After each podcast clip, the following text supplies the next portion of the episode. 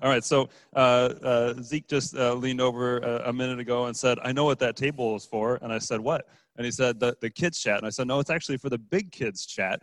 Uh, because what happens uh, in the course of the meal is Jesus actually puts, we would say, maybe six different objects on the table. And so we're going to just kind of look at the different objects that he puts on the table uh, just to kind of remind people, because I, I, I, saw folks still jumping on to Facebook and Zoom. Um, this is going to be what? Awkward and uncomfortable, right? If we're putting ourselves in this meal with Jesus, it's a little bit awkward and uncomfortable if he's the one coming to our house saying, hey, here's what's wrong with you. Hey, here's what's wrong with you hey, here's what's wrong with you, right? This is a little bit strange. And so, what we're going to do is we're going to look at the six objects that Jesus puts on the table. Um, that's figurative, right? We're just trying to help illustrate it. He doesn't actually put these objects on the table, but he's pointing to six different objects. And for each object, he's going to say, hey, here's what's wrong with, with you and, and your relationship with God, right? Here's what's wrong with you and your relationship with God. So, so for instance, right, the, the first object that he puts on the table um, it is actually a cup, right, or a bowl, uh, a, place setting of some kind. So, uh, and, and what he says is, what he says is, you are bright and sparkly and clean on the outside, but you are what? Filthy and disgusting on the inside. Right, that's what he tells the Pharisee uh, that he is sharing this meal with. And, and, and that's uh, likely true. We know that the Pharisees worked super hard at appearing bright and sparkly and clean on the outside. And, and they were, right? If you look at them, this is, the Pharisee is the neighbor that everybody wants to have.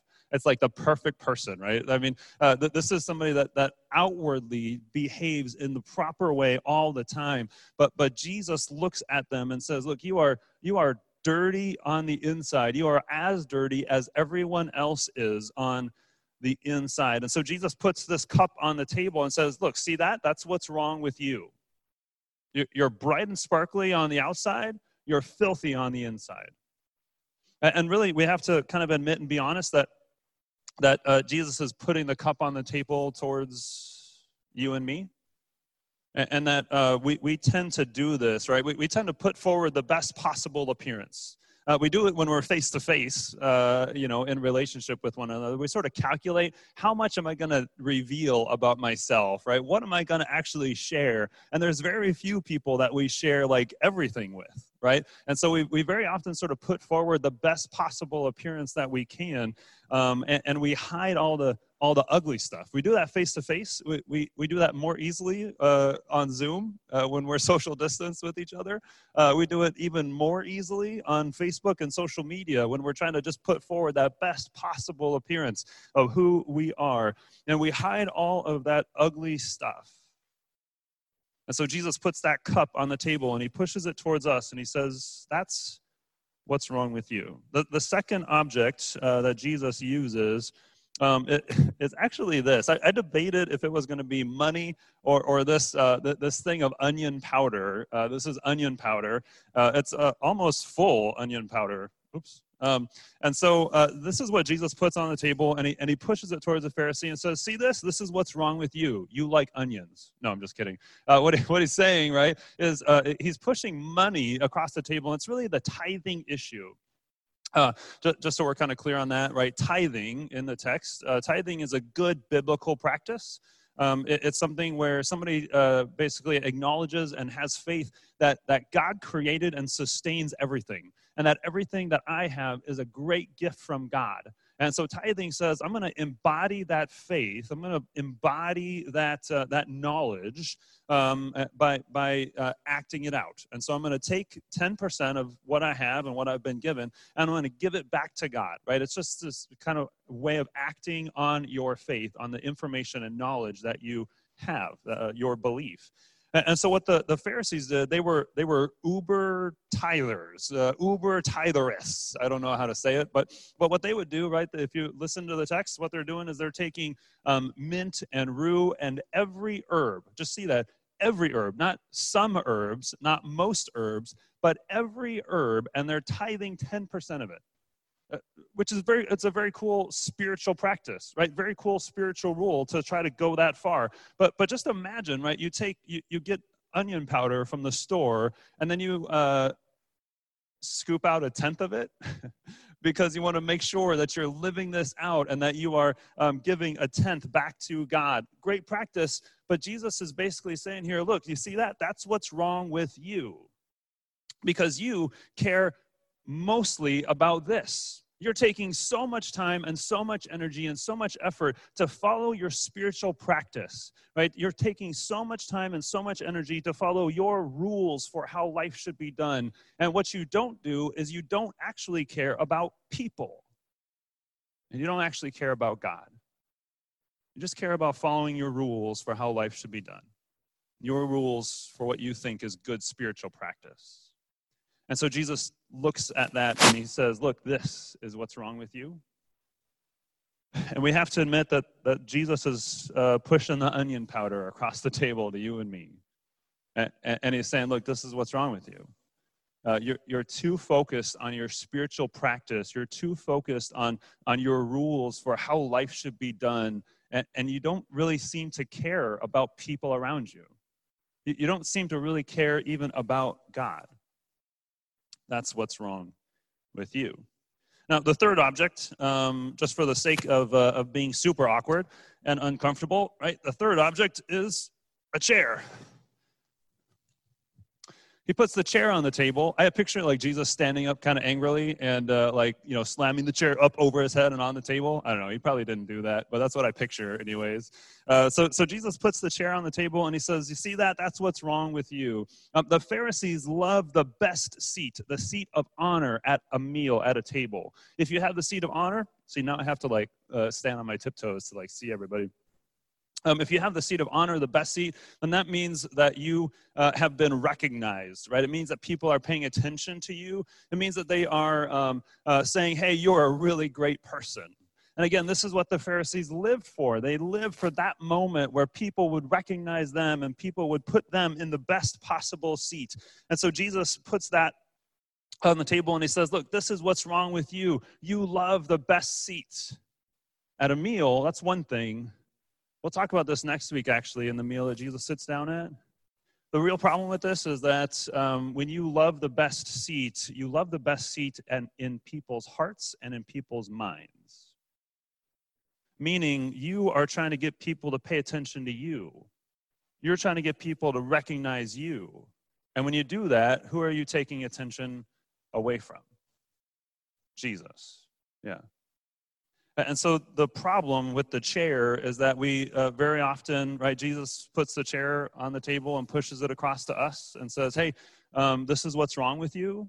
You're too busy trying to be in the best seat, the seat of honor in people's hearts and in people's minds. And if you have that seat, that means that I don't. That's what's wrong with us. Now, the fourth object um, I couldn't find, uh, and I actually forgot the substitute uh, objects. Um, but uh, you could just picture the whole table, if you will.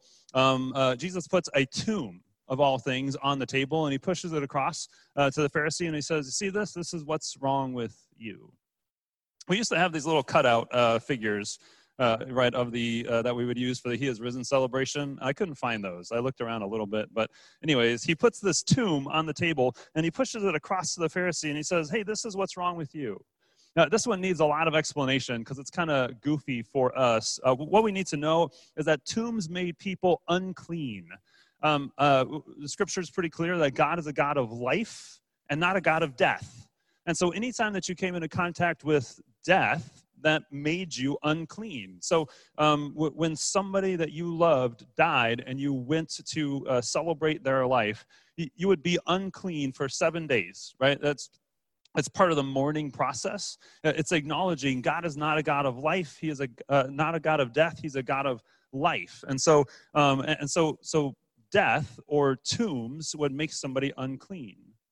Um, so what they did, right, is they um, they they painted uh, tombs with this bright white color, right, because they wanted to help people avoid death and avoid tombs if they didn't actually mean to come into contact with them right? If you see the bright white tomb, you can walk around it, you can avoid it, and uh, avoid becoming unclean and following the rituals then to, to become clean. And so Jesus puts this on the table and he says, See, this, this is what's wrong with you. You are like an unmarked tomb. You're making people unclean.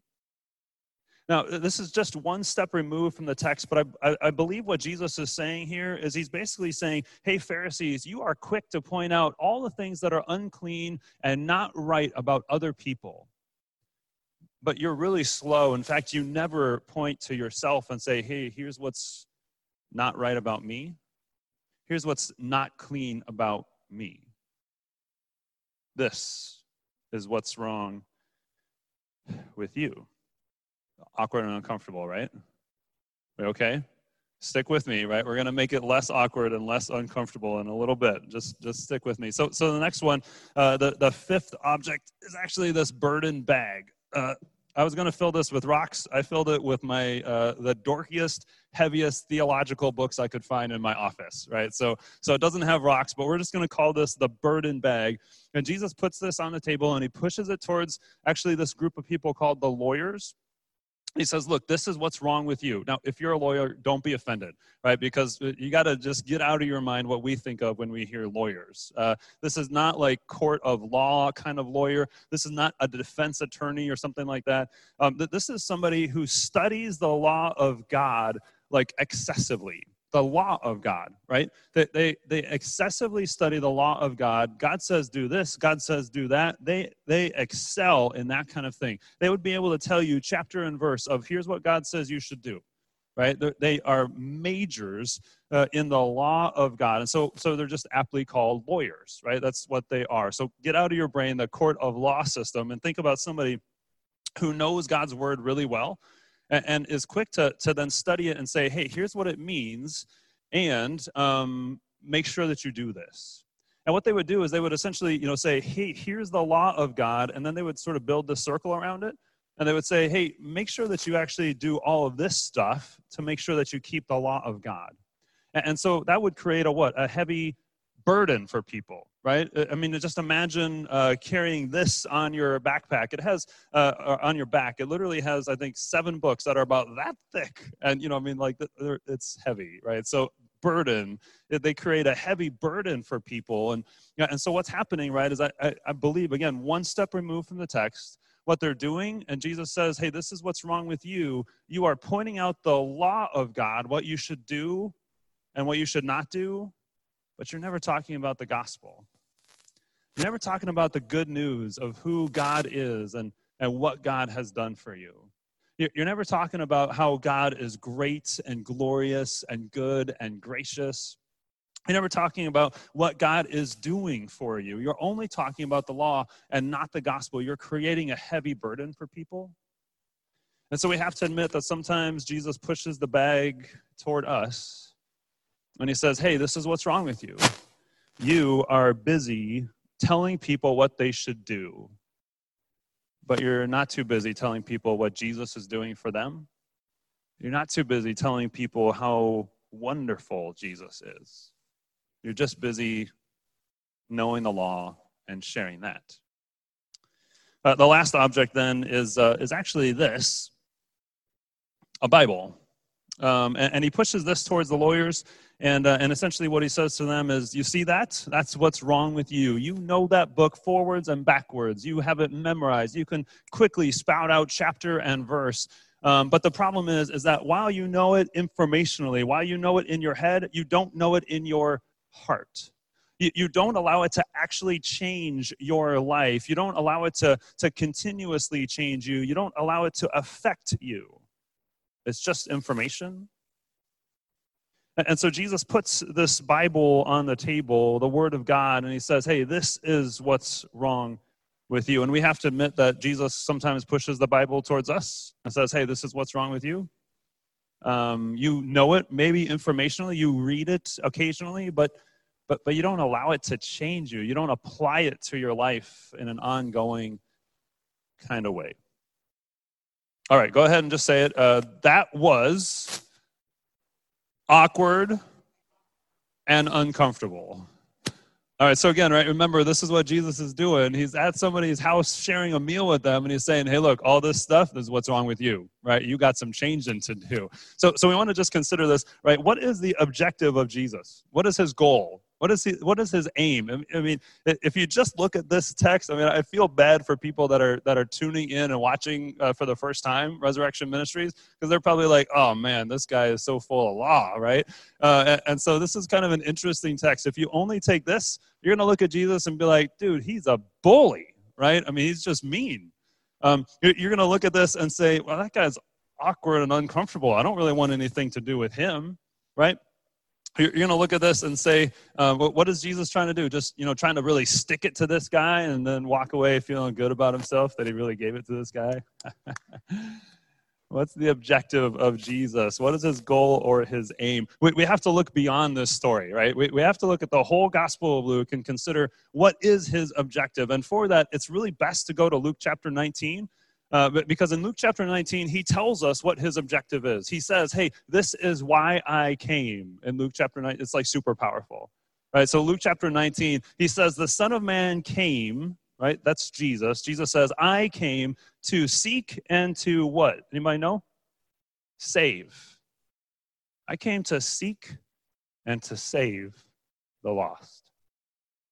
Notice what he doesn't say. He doesn't say, I came to seek and to shame the lost. Um, we might have some sense of guilt or some sense of shame as we look at these objects and we realize that Jesus is pushing that across the table to me. But Jesus didn't come to seek and to shame, He came to seek and to save the lost.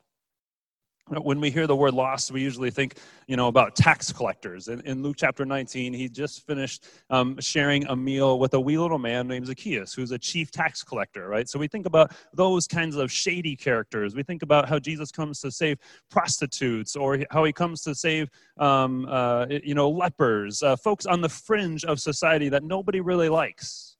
But the reality is that Jesus looks at this Pharisee and he looks at the lawyers and he says, Yeah, you are lost You've been walking away from God. And so I'm going to come to your house. I'm going to share a meal. And I'm going to say, Stop. Jesus came to seek and to save the lost, which includes the good religious folks that look nice on the outside but are still dirty on the inside. And he saves the lost in two ways. The first way, Luke chapter 5, he says uh, that he came to call sinners to repentance. Uh, repentance has a bad rap. We usually leave that, use that as kind of a heavy-handed word, right? Uh, repent, uh, turn or burn, kind of thing, right? And that's not the sense of repentance. The, the beautiful sense of repentance is that you've been what? Walking away from God. You've been thinking in the ways of the world. And what, what, what repentance is, God's calling you back to think more like Him, to think in terms of the kingdom of God. And so sometimes we have to admit and be honest that, that yeah, he's going to put stuff on the table and say, stop it. Stop thinking that way because it's not going to be the best thing for you or for this world. Jesus came to seek and to save the lost. And one of the ways that he does that is he calls sinners to repentance.